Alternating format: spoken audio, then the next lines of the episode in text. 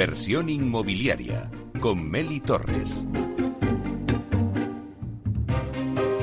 Bueno, y ahora vamos a ir con un reto solidario, el reto solidario de Aedas Homes. Eh, bajo el lema Del mar al punto más alto de la península en apoyo a las familias con niños enfermos de cáncer, este es el lema que la promotora Aedas Homes ha impulsado para este reto solidario, para apoyar a los niños y a las niñas que luchan contra el cáncer de la Asociación de Madres y Padres de Niños Oncológicos de Granada.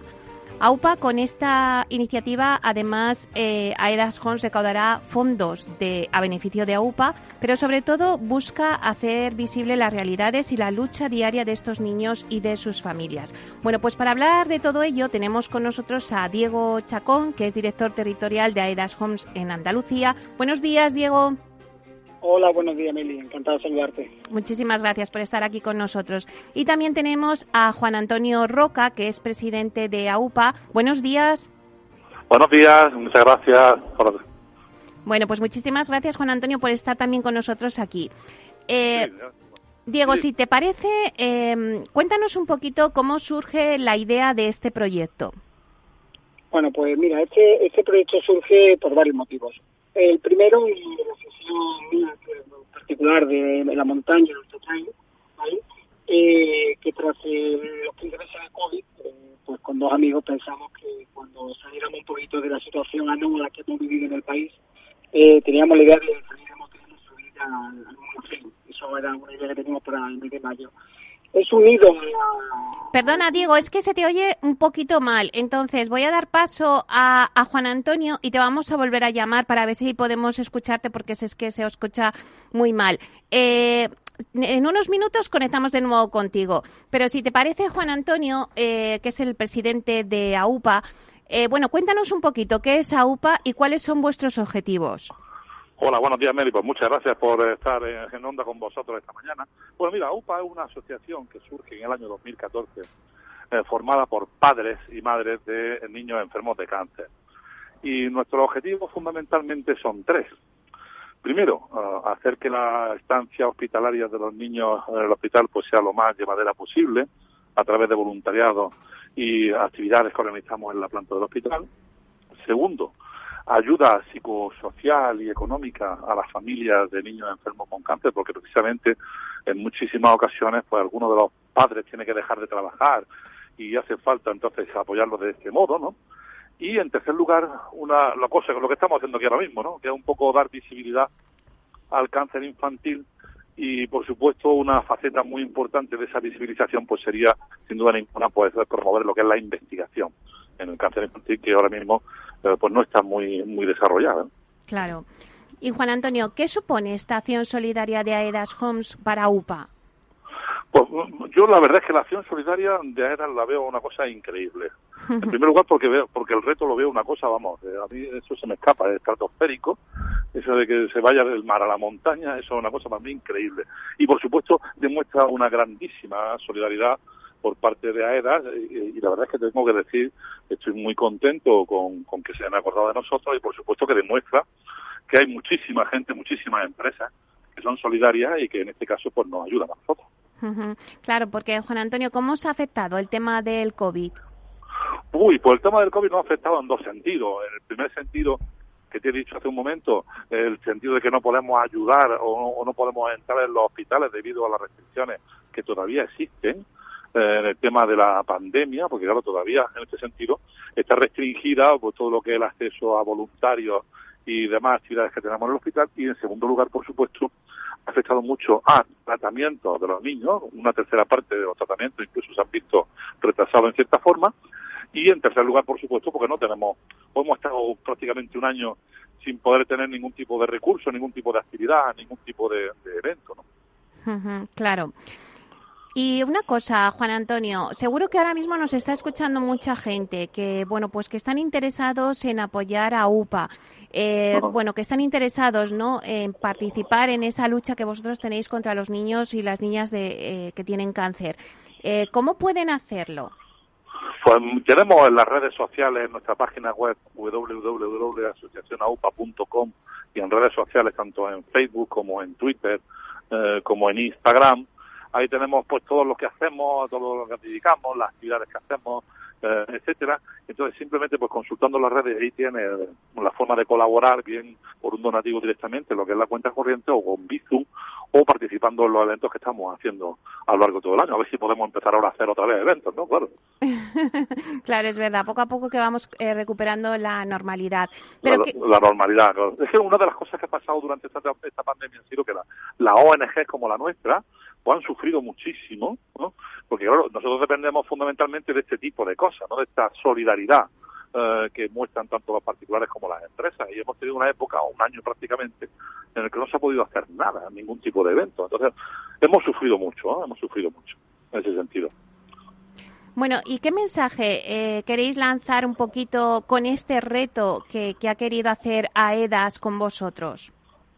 Pues un reto de esperanza, un reto de visibilización del cáncer infantil, que a pesar de ser eh, la primera causa de muerte infantil de 1 a 14 años, sigue o tiene una tasa de supervivencia ya que va poquito a poquito elevándose a, al 81%, ¿no? Y, y por supuesto, pues que la gente participe. Y yo siempre digo lo mismo, ¿no? A mí lo que me gustaría dentro de unos cuantos años no existir, porque eso significaría que el cáncer infantil pueda desaparecido. Claro, claro, es verdad. Pero bueno, pero eh, de momento es importante la solidaridad de, las personas, la solidaridad de las de las empresas, en este caso, pues el reto que, que os propone Aidas Homes. No sé si habíais trabajado ya antes con, con empresas inmobiliarias. No sé qué, qué opinión tienes del sector inmobiliario, si es solidario o no. Vamos, yo es la primera vez que una empresa inmobiliaria colabora con nosotros. Yo, por supuesto, el sector inmobiliario creo que es un sector que también ha sido un poco castigado en los últimos años y me, me muestra, por supuesto, que dentro de las posibles o las por los problemas que pueden tener se acuerden ¿no? y hagan este tipo de, de reto y este tipo de evento para, para la ONG. Vamos, es una cosa fantástica y maravillosa. Totalmente alto. Pues vamos, que, que, yo siempre me quedo sin palabras hablando de estas cosas porque la verdad es que la solidaridad que la gente muestra muchas veces hacia nosotros no tiene, no, tiene, no puede tener correspondencia, ¿no? Porque yo le agradezco muchísimo siempre todo este tipo de cosas y, y la verdad con el corazón eh, lo agradecemos muchísimo. Pues si te parece, Juan Antonio, ya que tenemos ahora a Diego Chacón, que ya le podemos escuchar mejor, nos va a contar un poquito eh, cómo surge la idea de este proyecto. Diego. Eh, sí, disculpar, a ver si era mejor, disculpar. Eh, mira, surge pues por un, en primer lugar, como estaba comentando, por mi afición a la montaña y después del, del año de COVID y los 15 meses de, de situación anómala que llevamos viviendo, pues nos hizo a tres amigos pensar en subir del mar al cielo en, en ¿no? Esto unido al compromiso social de Aedas Homes y del equipo de directivos que formamos parte de, de Aedas, pues empezamos a pensar que podía ser una buena causa, ¿no? una buena causa social. Y después lo unimos con la montaña, con digamos el esfuerzo que el Ultra Trail, la montaña, este tipo de prueba tiene, llevando el cuerpo a situaciones límite y con la perseverancia y el esfuerzo de, pasito a pasito, pensamos en esta asociación de niños con cáncer eh, que pasan y están pasando yo creo que un, año muy complicado porque las donaciones han bajado y, lo están pasando mal y realmente es un colectivo que lucha y lucha y lucha por salir de esta enfermedad tan temible, ¿no? Eh, ya nosotros eh, hace un par de años colaboramos también con Andex, otra asociación aquí también en Sevilla de, de niños también con cáncer, parecido a UPA, y, y, nada, cuando uno está en situaciones y, lo que hacen este tipo de asociación, pues te pone el compromiso social y moral de intentar, intentar, intentar ayudar. Y ese fue el motivo que no, que no, por el que surge el proyecto, proyecto solidario de las CONS. Y estamos muy contentos y yo creo que está teniendo muy, muy buena, muy buena acogida. Bueno, cuéntanos, Diego, en qué consiste el reto, porque tres corredores amateos, eh, entre los que estás tú, ¿no? Eh, como director territorial de AIDAS Homes en Andalucía, pues completarán este exigente recorrido de 105 kilómetros en menos de 20 horas. Bueno, pues cuéntanos, Diego, cómo va a ser el recorrido, el día que se va a iniciar, en qué consiste el reto. Pues mira, el día 18 de junio eh, saldremos de Motril, de la playa, del mar, tocando el agua, saldremos Motril a las 7 de la tarde. Eh, iniciaremos un recorrido de 50 kilómetros muy duro, principalmente por asfalto, hasta llegar a Capileira, que es un pueblo ya que está a la falda de, Sierra Nevada y el Mulafén, y de ahí seguiremos ascendiendo hasta llegar al Mulafén, que será el kilómetro aproximadamente 70, y habremos recorrido unos 4.500 metros del nivel positivo. Una vez que, lleguemos arriba del Mulacén, que queremos llegar a las 6 de la mañana para ver el amanecer, que es espectacular, y animo a todos los oyentes a que si tienen alguna ocasión visiten el parque y vean ese amanecer del Mulacén. Y después de allí del Mulacén bajaremos hasta Prado Llano y de Prado Llano llegaremos a Granada, esperamos antes de las 3 de la tarde para cumplir el reto de bajar las 20 horas. Es un recorrido muy exigente, en total son 105 kilómetros, eh, con 4.500 metros de nivel positivo, y bueno, pues como yo he dicho al principio, pasito a pasito yo creo que, lo conseguiremos, ¿no? Bueno, la verdad es que es un recorrido precioso del mar a la montaña, como decís, y, y en Capileira, que yo lo conozco, y la verdad es que es un pueblo maravilloso. ¿Qué mensaje, Diego, queréis lanzar en Aidasjón con este reto? Bueno, pues varios, varios son varios, ¿no? Uno, el, el, esfuerzo, ¿no? El esfuerzo que, que hoy día en la sociedad hemos hemos vivido este año de COVID, el esfuerzo que hemos hecho todos para seguir para adelante, las empresas, la sociedad, la asociación, la palabra esfuerzo debe, creo que debe estar eh, en la conciencia de todos nosotros, la resiliencia es importantísimo y después la perseverancia pues que tienen estos estos chicos y este, esta asociación para, a pesar de todos los problemas que tienen día a día, y por largo que es el camino, intentan salir de la enfermedad y, eso es lo que queremos por encima. Y después también vamos buscando, de alguna manera, la concienciación social. vivimos en un mundo en el que no nos paramos a mirar para atrás, vamos todos montados en, todo nuestro trabajo, en nuestra vida, y, no pensamos que hay gente que realmente necesita de un granito de arena, todos nosotros, de los que estamos bien, para poder salir de esa situación que tan dura es. ¿no? Y eso es lo que queremos con, la edad de, la edad. Claro, porque ahora me estás comentando, Diego, y eso es importante que lo recalquemos, que, que además de recaudar fondos, que es importante, pero también está el objetivo de recaudar concienciación social, que también es muy importante y que también antes nos comentaba Juan Antonio.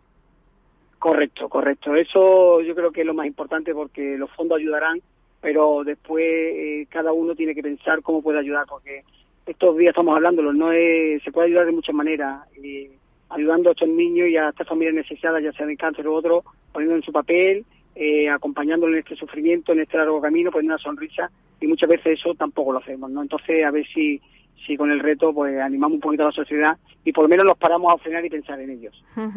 eh, Juan Antonio, eh, imagino que estás totalmente de acuerdo con lo que está diciendo Diego, que aparte de, de, la recaudación de los fondos, que es importante, por supuesto, pero también es muy importante recaudar esa concienciación social, ¿verdad?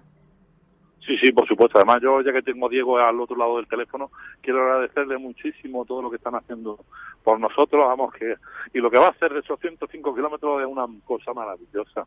Y sin duda ninguna, el tema de la concienciación, como estáis comentando, es lo más eh, importante, creo yo, porque ayuda gracias a empresas como ERA a esa ayuda que nos viene magníficamente bien. Y ya digo que vamos, que estamos eh, contentísimos y encantadísimos. Eh, porque digo también, aparte de, correr tú esos 105 kilómetros, también hay otros dos corredores, si quieres comentarlos o citarlos. Sí, son dos, dos compañeros amigos de montaña, Andrés Valverde y Diego Romero, pues son dos amigos de, este mundillo que yo tengo, de, mi afición de la montaña, y, son dos personas también pues muy con, una conciliación social brutal y que desde el minuto uno que le propuse hacer este reto, pues ni se lo pensaron. Estamos todos un poquito bajo de forma porque el COVID y la limitación de frontera y más viviendo en Sevilla nos ha hecho, nos ha complicado el poder entrenar en, montaña, pero bueno, sacaremos coraje de dentro los tres para cumplir y llegar a Granada con una sonrisa que nos puedan ver con esa sonrisa que los niños necesitan, que es, es mi último. Claro que sí. Eh, nos decías, Diego, antes, pues que la verdad es que eh, es un desafío, ¿no? Eh, en menos de 20 horas eh, se coge, se sale desde el mar, desde Motril, con el punto más alto de la península, se va al Pico Mulacén, en el Parque Nacional de Sierra Nevada. Y bueno, desde esta, desde esa cima, eh, pues bueno, eh, hay que volver a la sede de Aidas Homes en Granada. Se trata de un desafío extremo. No sé si, bueno, antes decías 105 kilómetros por asfaltos, caminos, senderos. bueno, pues la verdad es que incluso igual os, hasta os encontráis nieve, ¿no? Sí, puede ser. Eh, eh, la dificultad de la prueba principalmente eh, son dos, ¿no? una, los cambios de temperatura que vamos a vivir, claro. porque saldremos de Motril con 28 grados, 29 o 30, ya veremos, y cuando estemos de madrugada arriba en el punto más alto estaremos a menos 1, menos 2, menos 3 grados. Y después bajando pues volveremos a subir otra vez hasta los 30, 35 grados que llegaremos a Granada, ¿no? Entonces esa es una de las grandes dificultades del reto y después la otra, bueno, pues eh, todavía hay nieve en Sierra Nevada, no mucha, pero sí eh, se forma grandes placas de hielo entre el Mulafén y el Veleta, que será lo más complicado porque tenemos que pasarlo de madrugada, será hielo y será una zona un poquito técnica para pasarlo, de, digamos que la complicación que tiene. Y después el reto, sí son 105 kilómetros, pero yo se lo digo a todo el mundo, eh, el reto es el que tienen los niños que tienen esta enfermedad para salir para adelante y luchar. Y eso, pues al fin y al cabo, no deja de ser una diversión de tres amigos eh, que, bueno, acabaremos mejor o peor, pero al, día, al dos días estaremos totalmente recuperados. Y estos niños, pues tienen una larga meta por delante y siempre van con esa sonrisa. Y eso es lo que queremos poner de manifiesto hoy. Claro, porque a través de este reto lo que vosotros queréis eh, dejar claro es esa lucha, esa fuerza y esa esperanza para todos esos niños. Eh, Juan Antonio, ese es el lema, lucha, fuerza y esperanza con este reto. Por supuesto, lucha porque hay que luchar, la fuerza necesaria que nos están dando ahora mismo y la esperanza que por supuesto la esperanza nunca se tiene que perder, sin duda ninguna. Claro que sí. Eh, Diego, eh, antes le he preguntado a Juan Antonio si, si, bueno, pues si algunas empresas inmobiliarias eh, del sector inmobiliario, pues también se habían hecho solidarias en este tema o en otros. Y, me decía que bueno, que vosotros sois los primeros que, que bueno, pues participáis con ellos. sí que me gustaría que nos dijeras, Diego, si crees que el sector inmobiliario es solidario. ¿Se implican estos proyectos de solidaridad? Pues mira, el sector cada vez está más implicado y concienciado con iniciativas sociales y solidarias. Un buen ejemplo de ellos lo tienes en Aerascom, por ejemplo, desde donde hemos colaborado, por ejemplo, también, como he dicho al principio, con Andex, con niños con cáncer de Sevilla, hace ya dos años, por ejemplo. Y además recientemente hemos lanzado nuestro ambicioso plan EISG 2021-2023 en el que contamos con diversas acciones de dimensión social. Entonces yo creo que el sector está empezando a estar muy implicado con todo el tema de dimensión social. Además, además tengo que decir eh, que la aceptación por parte de, colaboradores nuestros, empresas constructoras, eh, comercializadoras, constructoras, eh, estudios de arquitectura, está siendo brutal. Es decir, puedo levantar el teléfono para explicar el reto y buscar algunos patrocinadores que nos acompañaran para cubrir los gastos iniciales y después donaciones y ha sido una aceptación brutal. Es decir, que yo creo que todo el sector en general está muy concienciado y yo creo que pondrá su granito de arena en este proyecto y en otros muchos que llegarán, porque yo creo que este es el comienzo de muchos.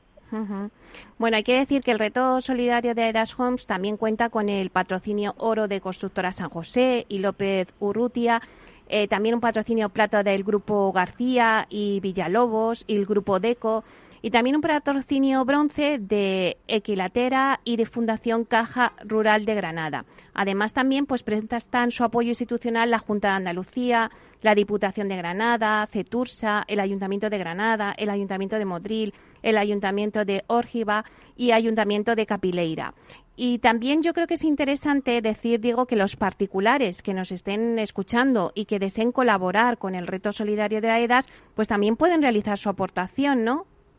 Correcto, es muy sencillo, es yo a todo el mundo le digo lo mismo, es muy sencillo, esto es más fácil que comprar por Amazon, me va a permitir el símil, ¿no? Eh, por Amazon tenemos que elegir el producto que vamos a comprar, aquí el producto ya lo tenemos ya, que es ayudar, y lo único que hacer es donar, y son realmente cinco minutos en el que cualquier particular, por poco que sea, puede ayudar y mucho. Entonces animamos a los oyentes a que por favor entren en el hashtag Reto Solidario de Homes, vean ahí todo el reto, y es muy sencillo y muy fácil donar y por favor, bueno, que yo creo que debemos ayudar todos, todos, a nivel particular y a nivel de compañía. Claro que sí. Juan Antonio, eh, creo que lo has dicho antes, pero es importante señalar que esta acción es un impulso a la visibilización del cáncer infantil que afecta a unos 1.400 niños al año en España y en Granada a más de una treintena, ¿no es así? Sí. Sí, correcto, correcto, sí.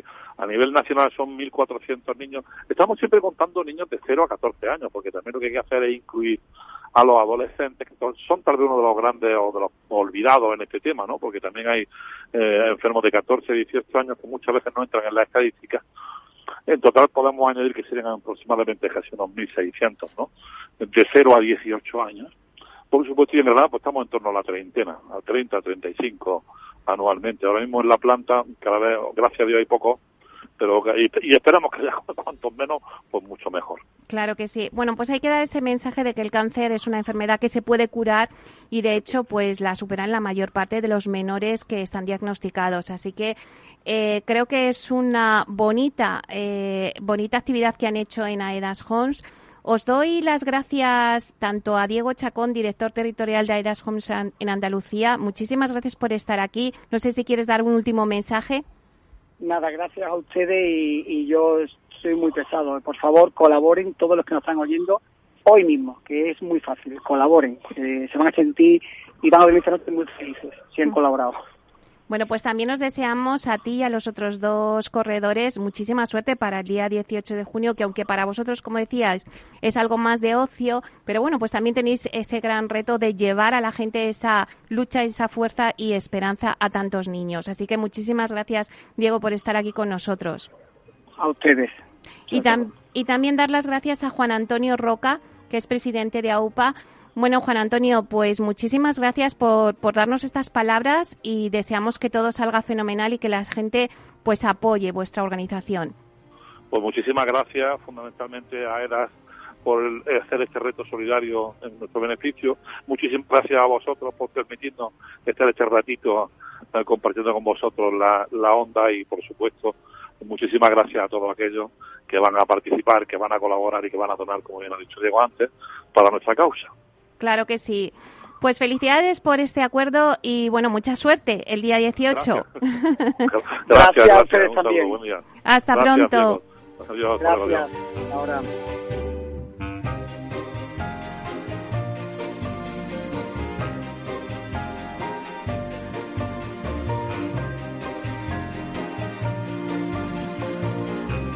Bueno, pues ya veis, acabamos de escuchar este reto de AEDAS Homes que ha impulsado para apoyar a los niños y a las niñas que luchan contra el cáncer de la Asociación de Madres y Padres de Niños Oncológicos de Granada, AUPA. Con esta iniciativa AEDAS Homes recaudará fondos a beneficio de AUPA, pero sobre todo buscan hacer visible las realidades y lucha diaria de estos niños y de sus familias.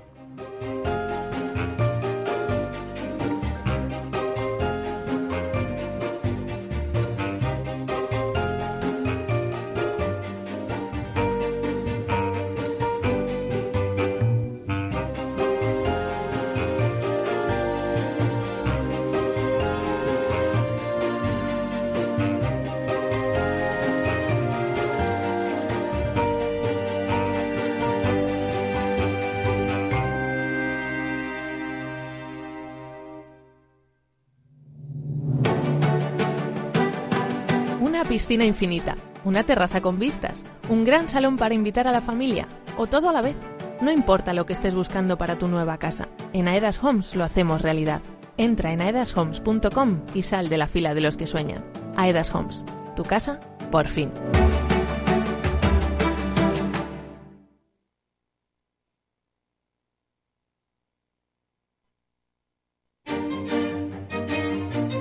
Valor Salud. Tiempo de salud su actualidad, sus personas, sus empresas. Todos los viernes a las 10 de la mañana en Capital Radio, con Francisco García Cabello.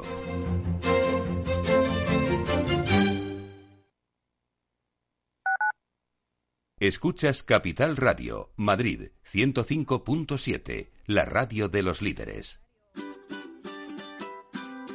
Mesa y Descanso es el programa donde Mar Romero te acerca cada fin de semana los mejores productos, te invita a disfrutar de los buenos vinos de cada denominación de origen y a conocer restaurantes y lugares de ocio con un encanto especial. Mesa y Descanso, los domingos a las 13 horas, aquí en Capital Radio. Esto te estás perdiendo si no escuchas a Luis Vicente Muñoz en Capital, La Bolsa y la Vida. Clemente Fernández, expresidente de Amper y encabeza los minoristas de Abengoa. Al no haber posibilidad de crédito fijo, pues yo creo que habrá que acudir ya a la SEPI, ¿no? Un rescate de, de SEPI. No te confundas. Capital, La Bolsa y la Vida con Luis Vicente Muñoz, el original.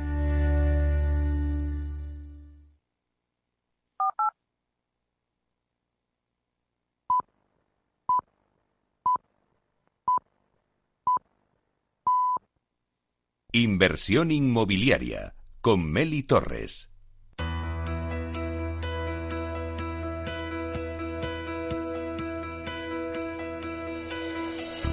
Aula de Innovación.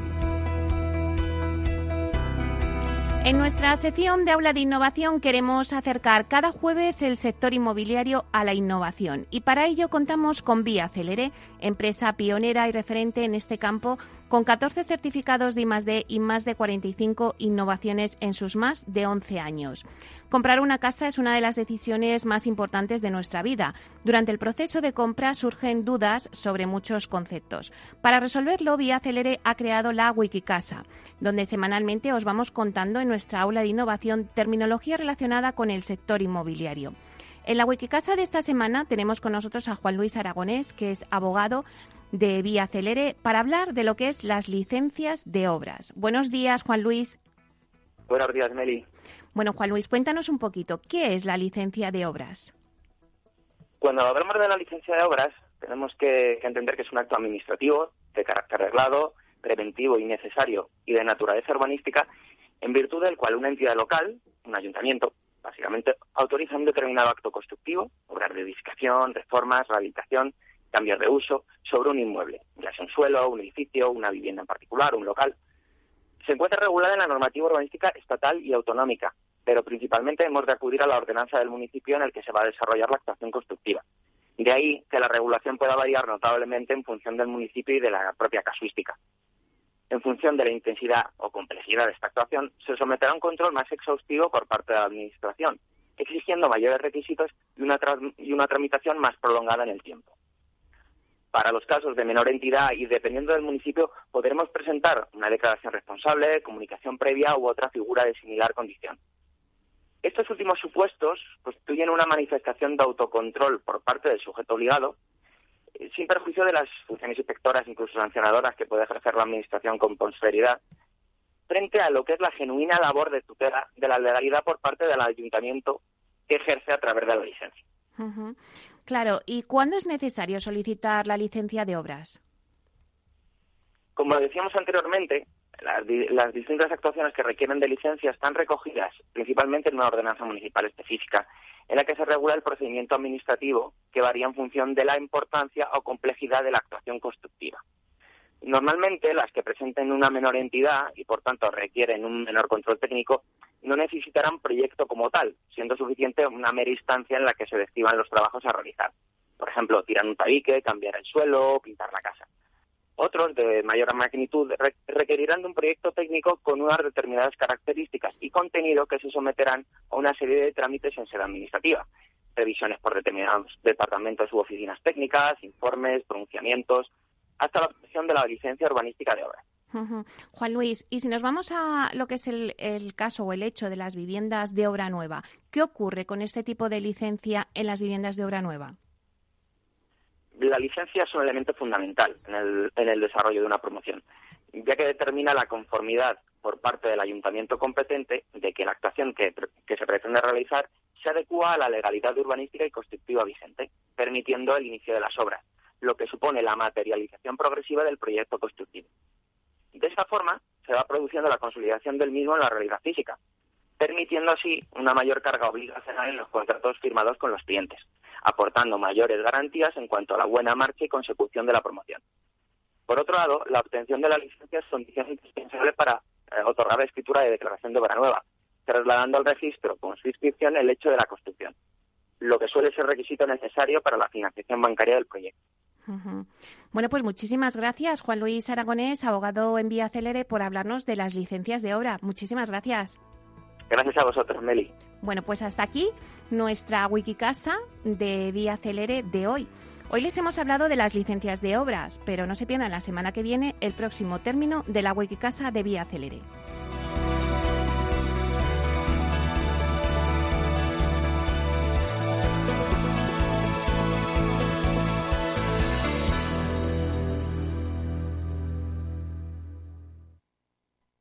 El dato del día con Tinsa.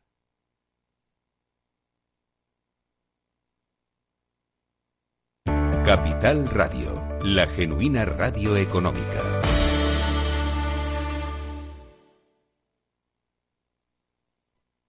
Inversión inmobiliaria y PropTech con Urbanitae, un espacio donde descubriremos las nuevas claves financieras que están cambiando el sector inmobiliario.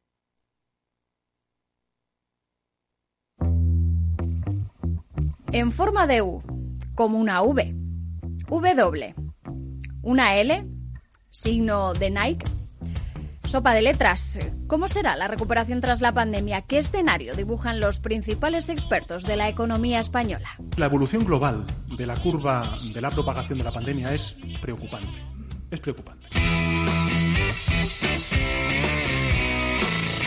Los posibles escenarios económicos en Capital Radio. Inversión inmobiliaria con Meli Torres. Bueno, pues ahora nos vamos con el blog de Alfredo Díaz Araque, que es eh, nuestro experto en Proctec, es eh, consultor en innovación y Proctec. Hoy nos va a hablar de transparencia, de transparencia y del sector inmobiliario en base a un informe que publicó JLL el pasado mes de septiembre. Bueno, vamos a darle paso a él. Buenos días, Alfredo. Luzmelia Torres, ¿cómo está usted? ¿Cómo va todo? Muchísimas gracias por estar aquí con nosotros en tu blog de, de Alfredo Díaz Araque, que, nos, que la verdad es que nos tenías abandonados, teníamos ganas de que volvieras. Em, ya me imagino, ya me imagino, pero ya estamos por aquí. Bueno, sí que me gustaría, porque nos has comentado, me has comentado antes, Fran Antena, que, que bueno, pues que es importante ver cómo la tecnología eh, ha aportado mucha transparencia al sector inmobiliario. Cuéntanos esa, esa idea. Pues mira, sí, es verdad que el, informe que, un poco trae a colación lo que vamos a hablar de, la, de cómo la tecnología está aportando transparencia al sector inmobiliario es del pasado mes de septiembre, que lo hace JLL, pero lo que pasa es que lo hace cada dos años, con lo cual todavía en cierta manera tiene una, una vigencia, ¿no? Y luego además, digamos que lo has hecho también mm, porque al final en el programa lo hemos visto, ¿no? O sea, primero hemos tenido a, a Susana de la Riva con todo el, el IMIE, pues contando un poco cómo son la evolución de precios, etcétera. Y luego has tenido a Pablo Cerejo de Visual Loop y a Sergio López de Vivendea, que también han estado explicando un poco cómo con los datos están consiguiendo mayor transparencia, con lo cual, digamos que me lo has puesto como muy fácil ya para, para seguir con el, con el tema, ¿no? Pero sí que me gustaría un poco comentar el, el, informe de una manera como muy rápida. ¿no? Es un informe que se realiza, como decía antes, cada dos años, analiza diferentes eh, 99 países la, en el último informe, 163 ciudades, y trata de crear pues ese índice de transparencia para que cualquier inversor internacional y todos los que nos movemos dentro del mundo inmobiliario, pues tengamos unos barómetros, o sea, un barómetro que nos diga un poco cómo es la, la, la transparencia en cada uno de, de, los países a los que podemos asistir y, ir, ¿no? Entonces analiza muchísimas, muchísimas variables, ¿no? Eh, temas de sostenibilidad, por ejemplo, de gobierno, de mercado, etcétera. Con lo cual, es muy amplio. Sí que me gustaría destacar un poco ese, esa parte, o sea, lo, lo que establece el, el, el, gran resumen que podemos hacer de este índice del 2020 es que sigue aumentando la transparencia en todos los mercados a nivel mundial, lo cual es muy positivo, pero sí que es cierto que es el, el incremento menor que existe de transparencia desde el 2008, ¿no? Pero vamos, pero aún así, digamos que, que, que sigue habiendo un progreso en cuanto al tema de, de, transparencia. Para aquellos que se pregunten sobre cómo está España dentro de este índice, bueno, hemos repetido posición con respecto al, al, al anterior informe del 2018, ¿no? Seguimos en el puesto número 19, que estamos calificados como países eh, transparentes. Con lo cual, bueno, oye, mira, ni, ni vamos para arriba, bueno, todavía no vamos para arriba, pero tampoco vamos para abajo. Con lo cual, mira, virgencita que me quede como, como estoy, sería un poco la, el, el tema, ¿no? Claro que sí. Y la, y, sí, dime, dime, perdona, Meli. No, no, no, cuéntame, cuéntame, luego te hago una pregunta, dime. Vale, no, y entonces, bueno, pues lo que, lo que sí que, que, el, que el informe siempre hace un poco de incidencia en, en, la, en la necesidad de esa transparencia inmobiliaria, ¿no? Que se debe de mejorar para que se pueda competir lo que es el mundo inmobiliario con otros tipos de activos que existen en el mercado que son también muy, muy, muy transparentes, ¿no? Y con lo cual, oye, pues al final hay otros mercados que son muchos más transparentes que el, que el inmobiliario y por tanto el inmobiliario lo que tiene que hacer es seguir en esta línea de progreso con el tema de la, de la, de la transparencia, ¿no? Y, y me gustaría mucho hablar del tema de sostenibilidad, ¿no? Es verdad que la sostenibilidad se venía hablando hace muchísimo tiempo en el mercado inmobiliario, pero creo que ha tomado mucha relevancia a través del COVID-19, ¿no? Y eso ha hecho que incluso en este, en este informe, digamos que los índices de temas de sostenibilidad o responsabilidad social corporativa, como hemos podido ver también en el caso de AEDAS, pues también los tiene en cuenta, ¿no? Entonces ahí también hace un, un, énfasis el informe en que, oye, hay que ganar, la transparencia también se, eh, se gana a través de la sostenibilidad. Y Alfredo, ¿qué consideras eh, que hay que destacar en los índices de transparencia? Pues mira, yo eh, vamos a centrarnos porque como, como al final somos muchos para hablar en el programa, en este programa tan interesante y demás, pues si quieres me voy a centrar, aparte de la sostenibilidad que es, que es lo que he comentado, sobre todo en el tema que hablamos de la tecnología y cómo está ayudando, ¿no? Y ahí es donde lo que hablaba antes al principio, los datos. Cómo los datos están ayudando mucho a que haya cada, vez más transparencia. De hecho, eh, cuando habla de adopciones de soluciones PropTech, etcétera, lo que se habla en el informe es que la, la, la solución más rápida y la más fácil y que se está adoptando en mercados incluso menos transparentes son todo el tema de portales inmobiliarios, que permiten a los usuarios y a, lo, y a los promotores pues presentar su producto para poder venderlo y tratar de cuadrar esa oferta y, oferta y demanda. ¿no? Con lo cual eso es como la primera eh, gran tema de interés que es que hay, ¿no? Que incluso en mercados poco transparentes, los portales inmobiliarios, que son los de más fácil adopción, son los que están eh, ayudando a esa, a esa, transparencia. Y luego el informe destaca también cómo, eh, digamos que la pandemia también ha traído nuevos datos que habrá que ir un poco viendo y analizando como tasas de ocupación en, temas de edificios, cómo la gente se mueve en los edificios, que también va a ayudar mucho a estos temas de, de, transparencia. Y otro tema que me parece como muy relevante y que yo creo que al final muchas veces, eh, digamos desde el mundo a lo mejor propio tecnológico no tenemos tanto en cuenta, es la cooperación con los gobiernos y con las administraciones públicas, ¿no?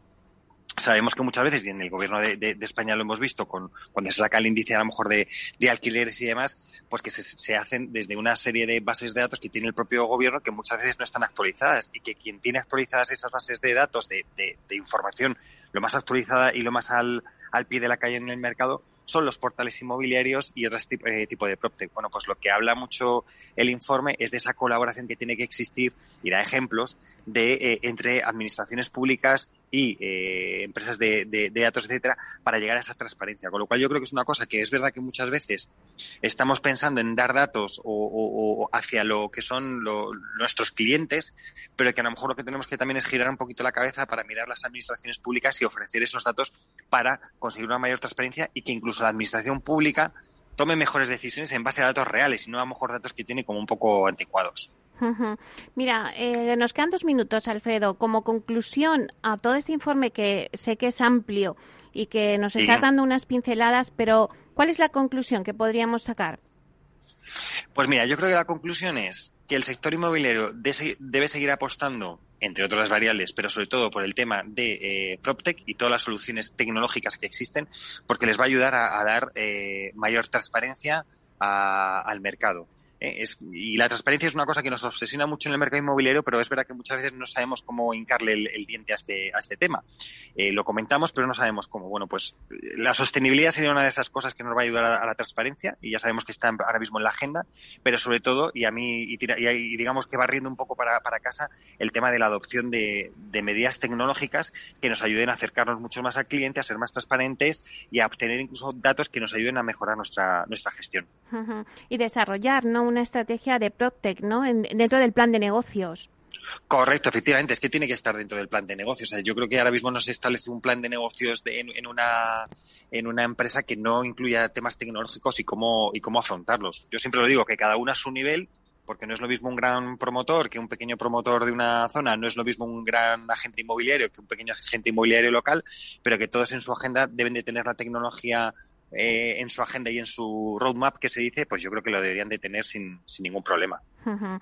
Bueno, pues nos quedamos con algunas palabras claves, eh, digitalización, nos quedamos con la importancia de los datos que nos has dicho, con esa colaboración público-privada, que es importante que el gobierno se, se implique en el sí. Procter, con ese, eh, bueno, eh, que se incluya el Procter en las agendas, ¿no? En, eh, del plan de negocio de las empresas. Bueno, pues la verdad es que nos has contado muchas cosas, así que te lo agradecemos. No, agradecido yo, Meli, por la invitación. Bueno, pues te esperamos los próximos jueves para que nos cuentes más en tu blog de Alfredo Díaz Araque. Muchísimas gracias. Inversión inmobiliaria y PropTech con Urbanitae, un espacio donde descubriremos las nuevas claves financieras que están cambiando el sector inmobiliario gracias a la transformación digital. Bueno, pues seguimos con nuestro espacio Inversión Inmobiliaria y Proctec con Urbanitai. Y vamos a daros las nuevas claves financieras que están cambiando el sector inmobiliario gracias a la transformación digital. ¿Y quién mejor para contarnos qué se cuece en este sector que Diego Bestar, consejero delegado y fundador de Urbanitai? Vamos a saludarle. Buenos días, Diego. Buenos días, Meli. Un placer de estar aquí, como siempre. Bueno, pues mm, es importante esta cita que tenemos siempre todos los jueves, ¿no? Para hablar un poco de lo que está pasando en el mundo Procter, ¿no? Eh, analizamos un poquito las noticias de referencia en este sector y mira, eh, las comentamos un poco contigo, Diego. Y he leído eh, que Priconsa redobla su apuesta por el Proctec. Esto es importante porque, bueno, la promotora, que es propiedad de la familia Colomer, como todo el mundo sabe que nos está escuchando ahora mismo, pero se ha hecho con la totalidad de la startup eh, Rento. de la que ya contaba con un 50%. Esto lo hemos encontrado en, Idealista News, pero seguro que tú nos puedes contar un poquito más de esta operación. Pues mira, venimos de, carambola dos semanas seguidas hablando de, este, esta vertical o este modelo de negocio dentro del mundo PropTech. ¿no? Rento eh, es, eh, al igual que Lucas, del que hablamos la semana pasada, de la adquisición de, Lucas por, parte de la, empresa nórdica Codit, pues esta semana tenemos la noticia de que Rento eh, ha sido adquirida en su totalidad por Priconsa. Y básicamente, eh, bueno, pues eh, pongo en común a Lucas y a Rento porque ambas empresas tienen una misma, una misma función o una misma actividad en la misma vertical, ¿no? Que es dar acceso a compradores de pisos sin que tengan que aportar ese 20, entre 20 y 30% que hace falta a la hora de comprarse una casa, ¿no? Como todos sabemos, pues la banca financia hasta un 80% y normalmente hay que poner un 20% del valor de la casa que estás comprando más los gastos que pueden llegar a ser hasta un 10%, ¿no? Eh, y esto lo que hace es muy difícil que, pueda adquirir la gente su primera vivienda. Entonces estas empresas, eh, Rento, Lucas, etcétera, pues eh, ayudan a, los compradores a, poder adquirir esa primera vivienda, ¿no? aportando pues gran parte de, de, esa entrada inicial. Y al final, pues lo que convierten es un contrato con un alquiler con opción a compra durante un plazo y durante ese plazo, pues el, el inquilino eh, va aportando dinero y va pues eh, llegando a ese 20% que ha adelantado la propia empresa eh, para poder quedarse con, con, su casa, ¿no? Bueno, pues al final vamos de, noticia en noticia. Como comentábamos la semana pasada, el COVID compró Lucas hace poco. Priconsa redobla su, su, apuesta y acaba comprando Rento y estamos viendo pues una consolidación en esa vertical eh, muy muy potente, ¿no? Y al final pues quedan ya pocas empresas por libre en España que, no hayan sido adquiridas por, por otras más grandes. Claro, eh, hablamos de, Lucas el otro día, ahora hablamos de, Priconsa, pero también hay otra otra Proctec eh, cuyo modelo permite al cliente también comprar una casa usando el alquiler mensual y hablamos de Living. Creo que ahora he leído que la firma desembarca en Valencia con más de 60 pisos disponibles en pleno centro de la ciudad. Y esto también conforma un poco que, bueno, pues que las Protec están cada vez eh, conquistando más, más espacios, ¿no? Más localidades. Totalmente. Pues mira, seguimos, seguimos en esta vertical y Living, como, como comentas, también es una empresa que lo que permite es que, el comprador pues pueda, pueda acceder a una vivienda aportando solo el 5% del capital, ¿no? Eh, y al final pues lo que lo que hace Living es constituir un, contrato de alquiler con opción a compra y, durante los pagos de ese alquiler pues se llega de ese 5% inicial que aporta el, el, comprador o el inquilino en ese caso hasta que llegue a ese 20 y pueda darle salida a la, a la, a la vivienda.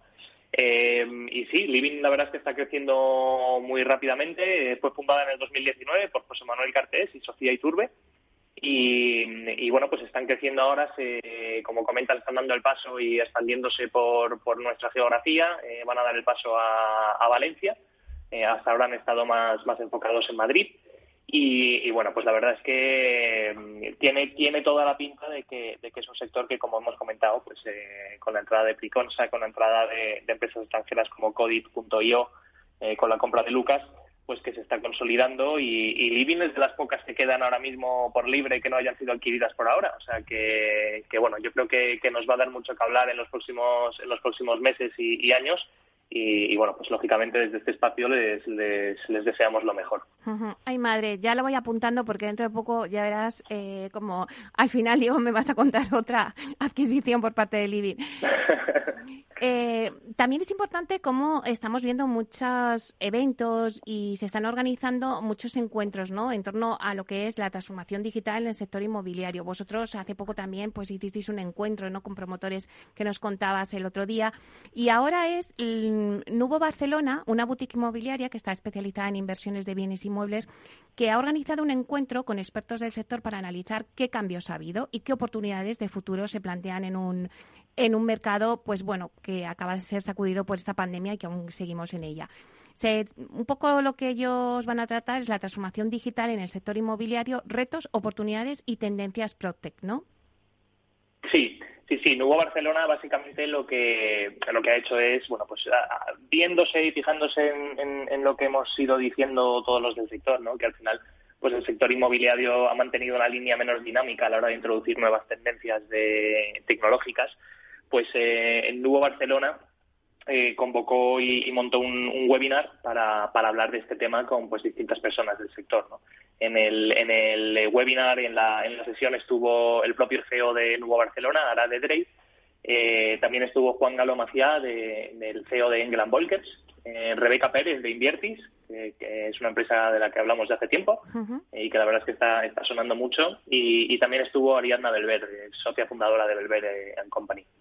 Y bueno, pues eh, hablaron un poco de todo, ¿no? Pero, pero yo he sacado aquí cuatro puntos que yo creo que son los, los principales, eh, bueno, pues las principales conclusiones del evento. Y la primera, ¿no? Y obligada pregunta hoy en día de todo lo que montamos es cómo afecta el COVID al sector, ¿no? Y al final todos han coincidido que el COVID ha sido un acelerador. Y esto lo venimos tú y yo hablando ya, pues, eh, pues casi un año entero, ¿no? El, COVID al final lo que ha hecho es acelerar las, tendencias tecnológicas que ya eran obvias, que ya estaban allí eh, y que por alguna razón u otra pues estaban tardando en implementarse. Pues el COVID lo que ha hecho es eh, pisar al acelerador y obligarnos a implementarlas de golpe, ¿no? Eh, también un, tema importante y un curioso que han comentado es que con la aceleración de la tecnología y, bueno de la digitalización de todo también se han modificado eh, ligeramente los comportamientos o los hábitos de consumo de los clientes que buscan invertir o comprar eh, inmobiliario. ¿no? Básicamente dicen que con el acceso a toda la información que tenemos los compradores y los consumidores ahora mismo, pues eh, tenemos un cliente, un consumidor mucho más informado, mucho más exigente y muchísimo más preparado para tomar decisiones. Es decir, a un inversor que lleva tiene toda la información en su a punta de clic y se ha podido estudiar bien el mercado, cuando le presentas una buena oportunidad, pues eh, quizás eh, tarda mucho menos en tomar la decisión de, aprovecharla porque está mucho más informado, ¿no? Pero, pero a la vez es mucho más exigente. Entonces, eh, bueno, pues los profesionales del sector tienen que ir adaptándose a eso. Y luego, por otro lado, hablaron de que yo esto no lo había no lo había escuchado antes y la verdad que me pareció muy muy interesante no de que es verdad que hay muchos cambios tecnológicos de construcción Em, eh, y, bueno, en la, construcción y en lo que es la, decoración de, de, las viviendas y, que, pueden hacerlas más inteligentes, más sostenibles. Tú y yo hemos hablado mucho de los sensores que se ponen en viviendas, de la domótica, de, viviendas inteligentes que modulan las temperaturas de las habitaciones para conservar energía. Pero lo que destacaron en, la, en el evento fue que muchas veces no es cuestión de las compañías o promotoras o constructoras que hacen las viviendas, sino que el consumidor todavía no está preparado para, asumir todas las opciones que ya existen, ¿no? Eh, un ejemplo que ponían es la domótica en las viviendas, eh, que ya se ha detectado que es una tecnología que mejora la calidad de, la, de vida de todos los clientes, pero que muchos compradores todavía desconocen y, de hecho ni siquiera la piden, ¿no? O no la valoran dentro de las promociones. Entonces, no solo hay que adoptar la tecnología en el lado de, los que estamos promoviendo y, construyendo, sino también el cliente tiene que adaptarse y, acostumbrarse a tener este tipo de, cosas. ¿no? Y por último, y muy rápido, pues el propio CEO de, Nuevo Barcelona, Ara de hablaba de, hacía un llamamiento general a, los inversores y a los fondos de inversión, los business angels, a seguir invirtiendo en el sector y a seguir invirtiendo en la digitalización del sector inmobiliario. Bueno, pues muy interesante. Y Diego, vamos a, lo nuestro, vamos al crowdfunding, vamos a vuestros proyectos. Habéis abierto el lunes un proyecto, bueno, pues que ha durado cuántos segundos, dime cuántos segundos. Pues este proyecto fueron 732.000 euros, eh, se financió en 12 segundos escasos. Madre eh, sí, entre 200, más de 200 inversores lograron entrar Y la verdad, Meli, es que por un lado tenemos tenemos sentimientos eh, encontrados, ¿no? Por un lado estamos muy contentos de ver que, que en Urbanitae tenemos tan buena acogida y que nuestros inversores pues eh, eh, bueno pues muestran muestran un nivel de confianza hacia nosotros muy muy elevado pero por otro lado tenemos el sabor agridulce de, de que han habido muchos inversores que no han podido llegar a tiempo no entonces, eh, bueno, la verdad es que muy contentos con cómo ha funcionado, pero, pero bueno, pues buscando subir más proyectos para, para poder dar entrada a los inversores que tenemos, que tienen mucho apetito inversor ahora mismo. ¿Y tenéis pensado hacer algún cambio para evitar este tipo de problemas de que se quede gente fuera y que no haya podido entrar?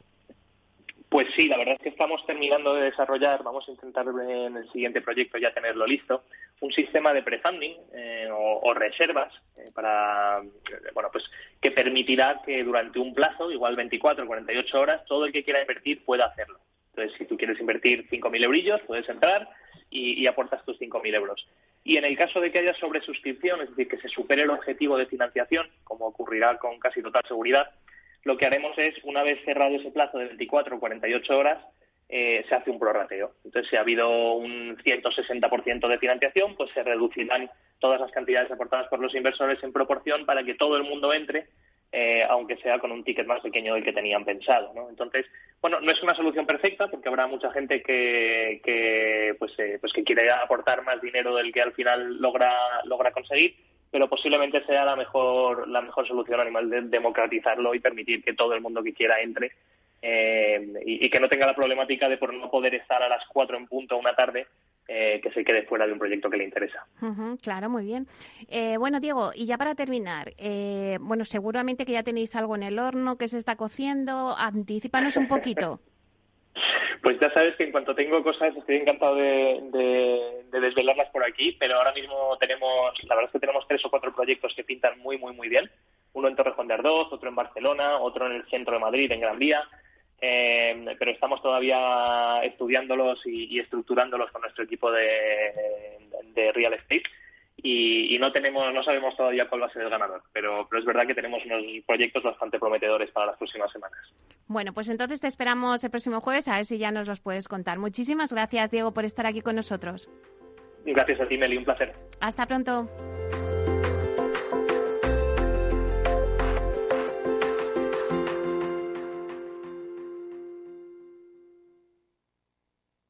Nos gusta que las personas tengan opinión propia.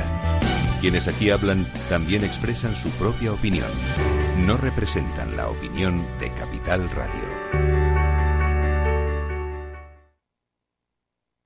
Amaneces antes que el sol y conviertes la tierra en frutos y superas plagas y tormentas y viento, granizo y cada día empiezas de nuevo. Eres de una naturaleza especial, por eso hay un seguro especial para ti. Y ahora es el momento de contratar tu seguro de cítricos. Agroseguro, más que un seguro. Capital Radio Madrid, 105.7.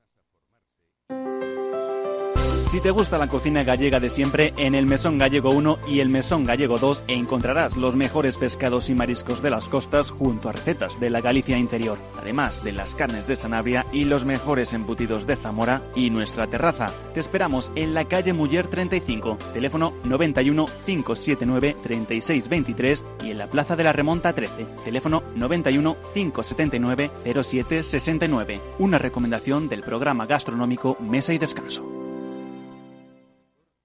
Gráficas Naciones. Más de 50 años de experiencia en el sector de las artes gráficas. Apostamos por la última tecnología tanto en impresión offset como en digital y gran formato. Realizamos todo tipo de impresión. Tarjetas de visita, folletos, libros, vinilos, decoración y montaje de stands. Más información en el 91 629 2145 o en gráficasnaciones.es.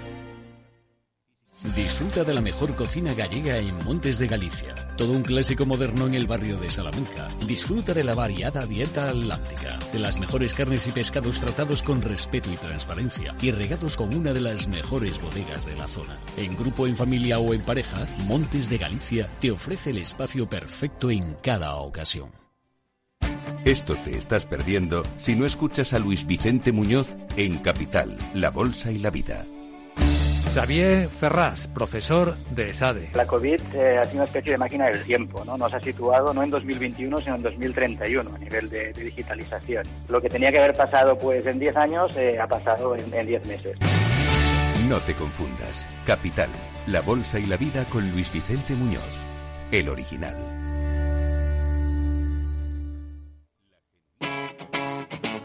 Capital Radio